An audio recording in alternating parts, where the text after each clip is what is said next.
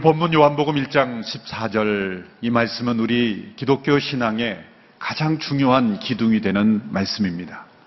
이 말씀은 예수님을 소개할 때 하나님께서 사람이 되신 사건으로 소개합니다.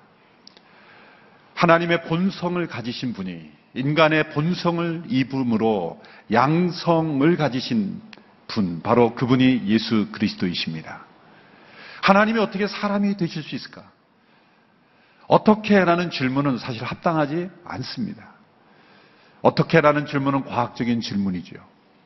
우리가 우주 만물을 창조하신 하나님의 창조를 과학적으로 다 이해할 수 없듯이 하나님이 사람이 되신 것은 과학적으로 설명이 불가능한 것입니다. 천지를 창조하신 하나님이시라면 그분이 친히 사람이 될 수 있다는 것은 어려운 일이 아니기 때문이죠.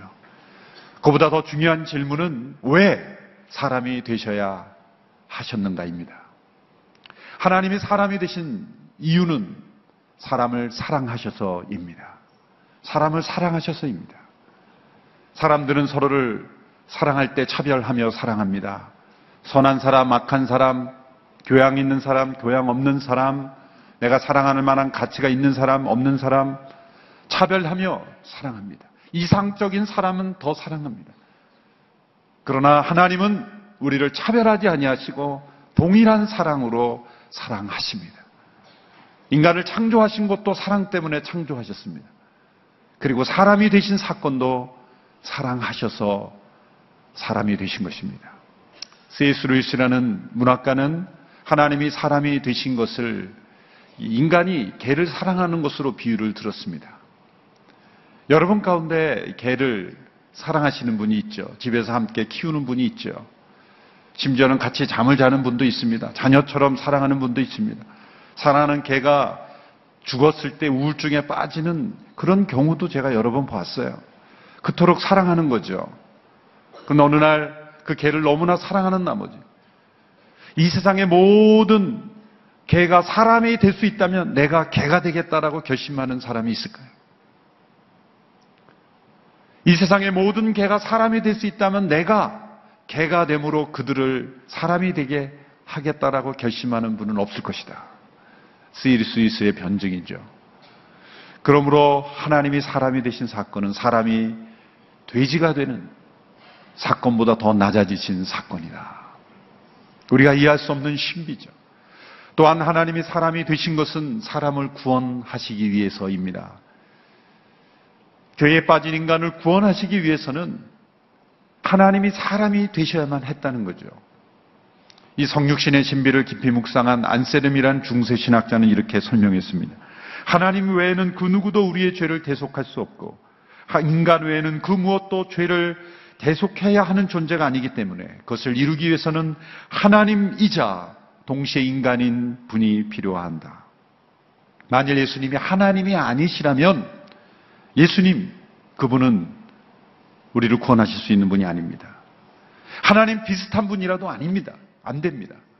초대교회 시대에도 예수님을 하나님으로 인정하는 데 있어서 받아들이기 어려운 수많은 사람들이 있었습니다. 명백한 증거가 있음에도 불구하고 그 놀라운 기적, 죽음 가운데 다시 살아나는 부활, 죽은 자를 살리시는 능력, 그 모든 기적과 표적이 예수님이 하나님이심을 증거했지만 사람들은 믿기 어려워했습니다. 그래서 초대교회 많은 사람들이 이렇게 예수님을 부르기를 좋아했습니다. 하나님 비슷한 분. 헬라어로 이 동일한 본질이라는 단어가 ὁμοούσιος인데 비슷한 본질이라는 단어가 ὁμοιούσιος예요. 이라는 그 스펠링이 하나 더 들어가요. 그 사람들이 예수님은 하나님과 동일한 본질이신 분이다라고 말하기가 꺼려 하면서 비슷한 분이다, 비슷한 본질이, 본질이다라고 그렇게 사람들이 말했어요. 그러나 그건 정확한 것이 아니죠. 예수님 하나님과 비슷한 분이 아니라 하나님과 동일한 하나님이십니다. 거기서부터 우리 신앙이 출발되는 거예요. 동시에 예수님은 사람이셔야 했습니다. 만약 예수님이 메시아가 사람이시지 않다면 인간의 고통과 죄와 허물을 대속하는 희생의 대속물이 될 수가 없기 때문입니다. 이 하나님이 사람이 되신 것을 오늘 요한복음 1장 14절에서는 다른 단어를 써서 우리에게 설명합니다. 그것은 말씀이 육신이 되었다라고 설명을 합니다. 저는 하나님이 사람이 되셨다고 했지만 사도 요한은 말씀이 육신이 되었다 이렇게 설명합니다. 이 말씀이라는 단어는 헬라, 이 헬라어로 로고스입니다. 로고스. 이 로고스는 이 헬라 시대의 스토아 철학의 중심을 이루었던 가장 핵심적인 단어입니다. 헬라 시대 사람들은 만물을 움직이는 절대 이성이 있다고 믿었어요. 인격적인 신과 같은 존재, 그 절대 이성이 세상을 통치한다고 믿었습니다. 그들은 그 로고스를 하나님이라고 부르진 않았어요.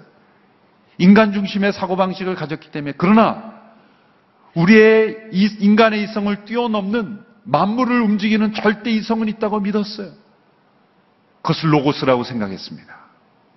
근데 사도 요한은 유대인이면서 과감하게 하나님을 가르쳐 그 로고스가 바로 하나님이다라고 설명했던 거예요.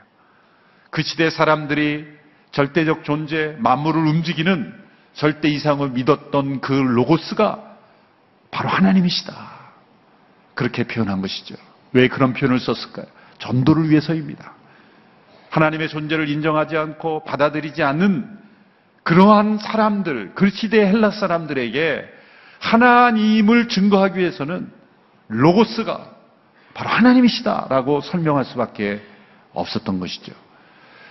로고스라는 단어가 요한복음 1장 10절에 등장했을 때 요한복음을 읽은 읽었던 그 당시 헬라 사람들은 그 당시 헬레니즘에 물들었던 사람들은 눈길을 사로잡을 수밖에 없는 단어라는 거예요. 사도 요한은 유대인입니다. 히브리 사람들에게도 이 만물을 움직이는 지혜, 절대 이성이 있었다고 믿었어요. 그것을 호크마라고 불렀어요. 잠언에 보면 지혜라는 단어가 많이 나오죠. 지혜가 소리를 부르지 않냐, 지혜가 너희를 찾지 않느냐, 무엇보다 지혜를 구하라 할 때 그 인격적인 분으로 지혜가 너를 향하여 책망하지 않느냐, 이 지혜를 가리켜 인격적인 존재처럼 표현하죠. 호크마라는 히브리어 단어가 있습니다. 근데 요한은 유대인이면서 로고스라는 단어를 썼어요.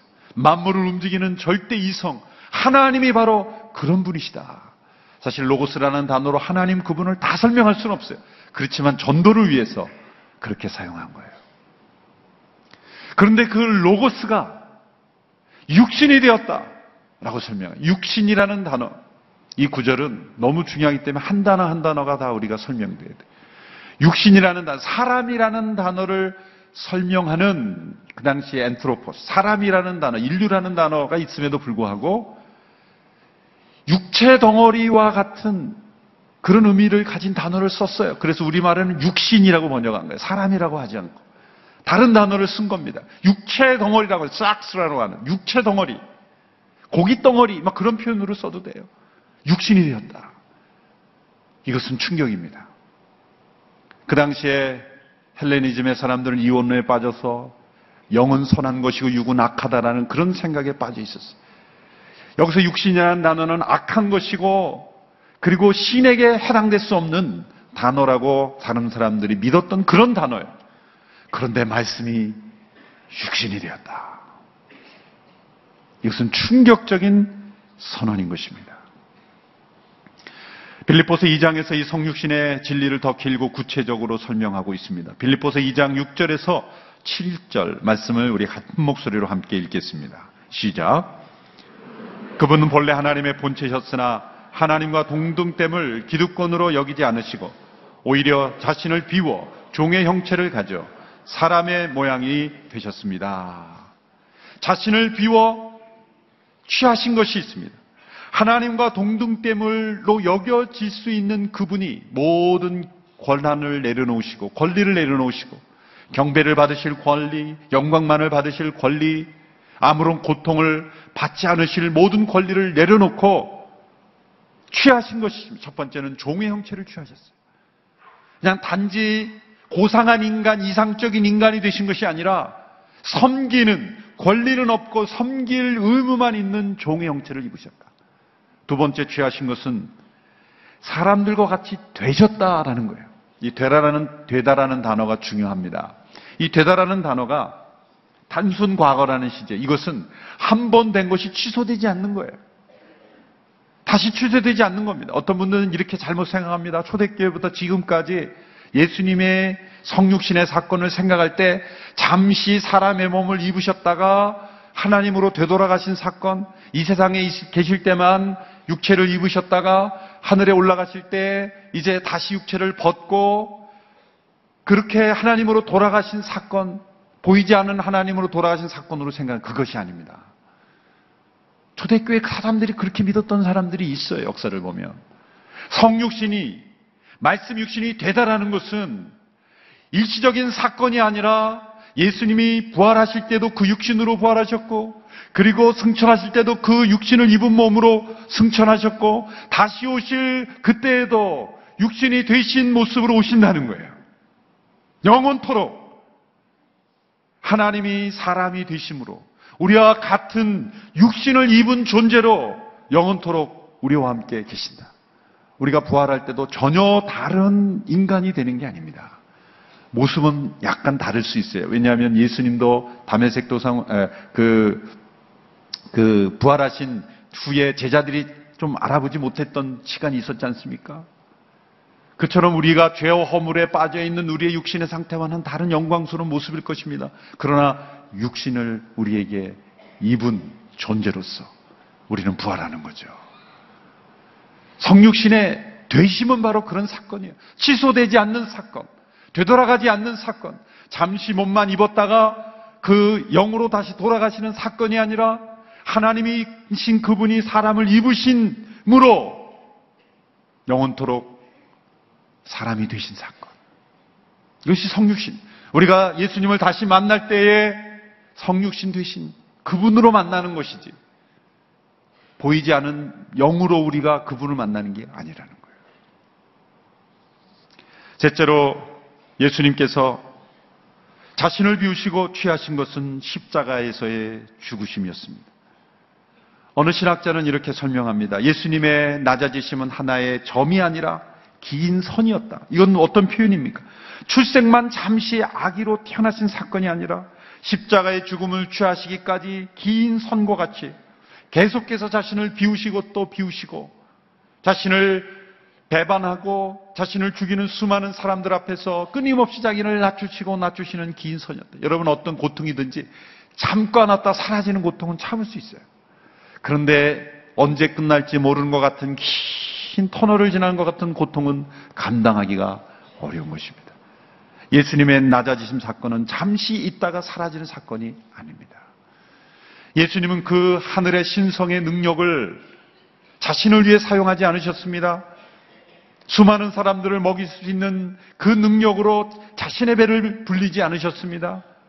폭풍을 잠잠케 하시는 그분이 그 능력을 자신의 집을 짓는 데 사용하지 않으셨어요.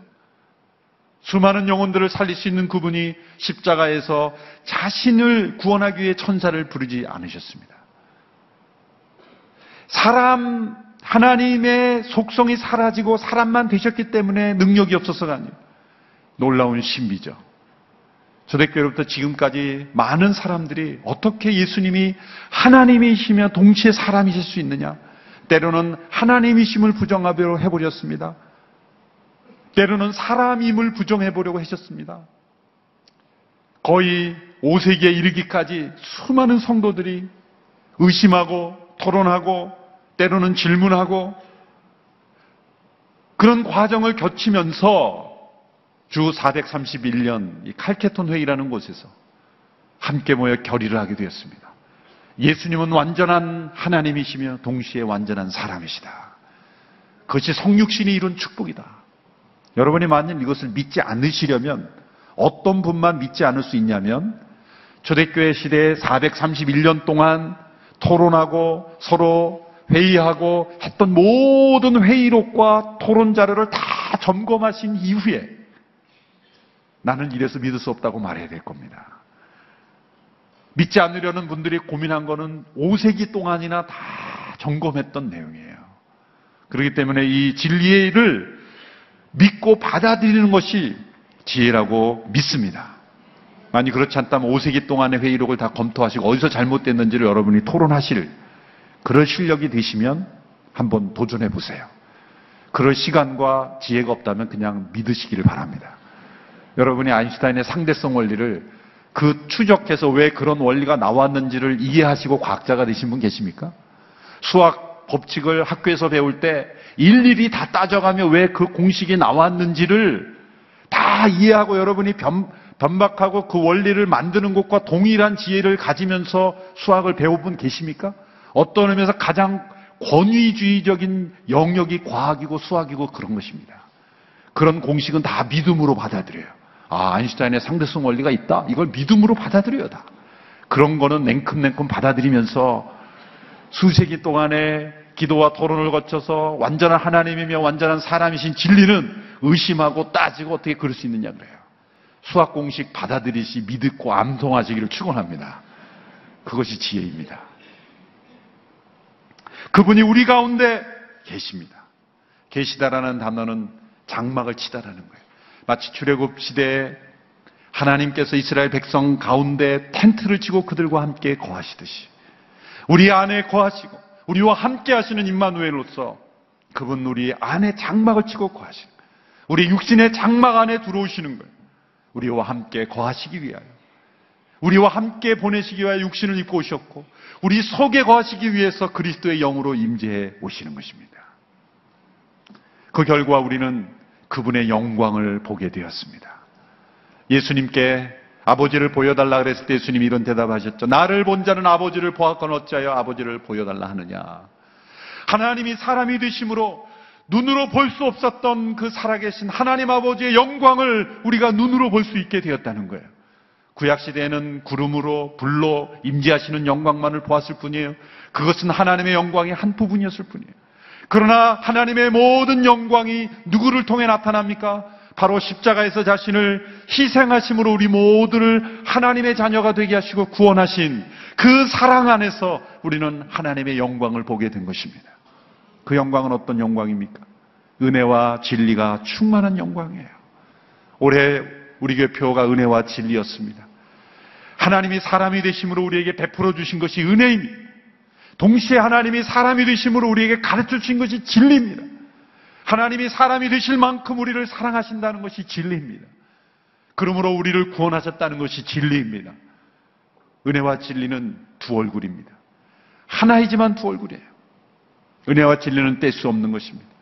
은혜는 그냥 봐주는 것이 아닙니다. 진리가 실행되는 것이 은혜입니다.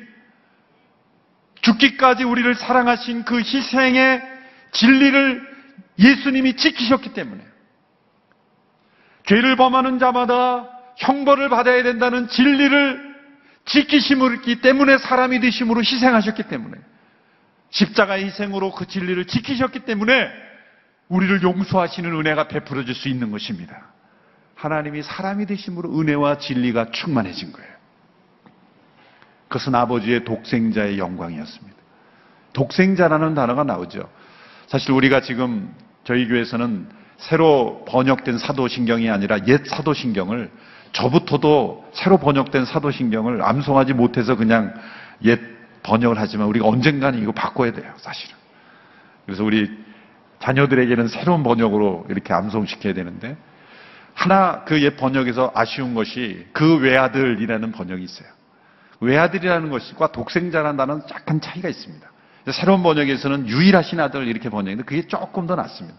그러나 제가 다시 사도신경을 바꾼다 그런다면 그 외아들만 독생자로 이렇게 바꾸고 싶어요.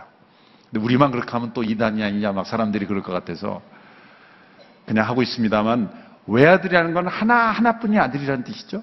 그 말은 맞는 말이에요. 그런데 이 독생자라는 단어, 이 헬라어로 모노게네스라는 모노라는 거는 유일한 단 하나의 그런 뜻이고 게네스라는 거는 이 발생하다, 스스로 존재하게 되다 그런 뜻이에요.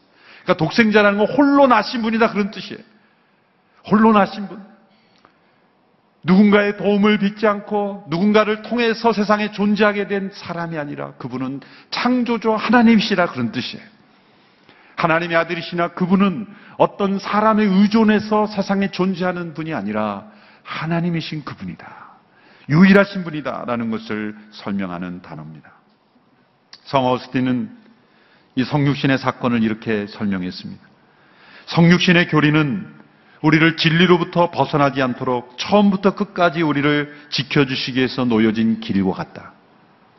하나님으로서 그분은 우리 여정의 목적지가 되시며 또한 그분은 사람으로서 우리가 걷는 길이 되신다. 우리는 사람이 되신 예수님 그분을 만남으로 날마다 그분과의 가신 길을 걸어가며 그분의 가신 길을 우리의 길 되신 그분을 따라갈 때 우리는 어떤 목적지에 도달하게 됩니까?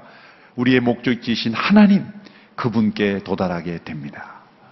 이게 사람이 되신 하나님 이 성탄에게 성탄을 통해 우리에게 주신 축복입니다. 길이 되신 예수님을 따라감으로 우리가 하나님께 이르는 그러한 축복을 경험하는 복된 성탄이 되기를 주님의 이름으로 축원합니다. 기도하겠습니다. 말씀이 육신이 되어 우리 가운데 과심에 우리가 그 영광을 보니 아버지의 독생자의 영광이요 은혜와 진리가 충만하신 그 예수님의 탄생을 우리가 믿음으로 받아들이며 또한 기뻐하며 즐거워합니다. 이 성탄의 신비, 이 성탄의 경이로움, 이 성탄의 놀라운 진리가 우리의 삶 속에 은혜와 평강으로 임하게 되는 이번 성탄이 되게 하여 주옵소서. 크리스마스의 진리를 잃어버린 이 세상 속에 살아계신 메시아의 놀라우신 은혜와 영광을 나타내는 우리 모두가 되도록 축복하여 주옵소서. 예수님의 이름으로 기도하옵나이다. 아멘. 여러 기독교 방송이 있는데 왜 CGN TV가 필요할까요?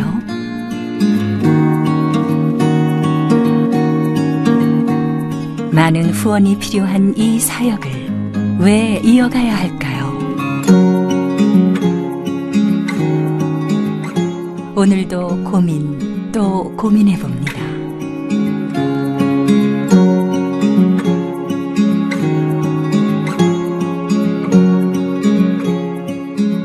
선교사님의 웃음 그리고 눈물까지 작은 도움이 될 수만 있다면 CGN TV의 존재 이유 충분하지 않을까요?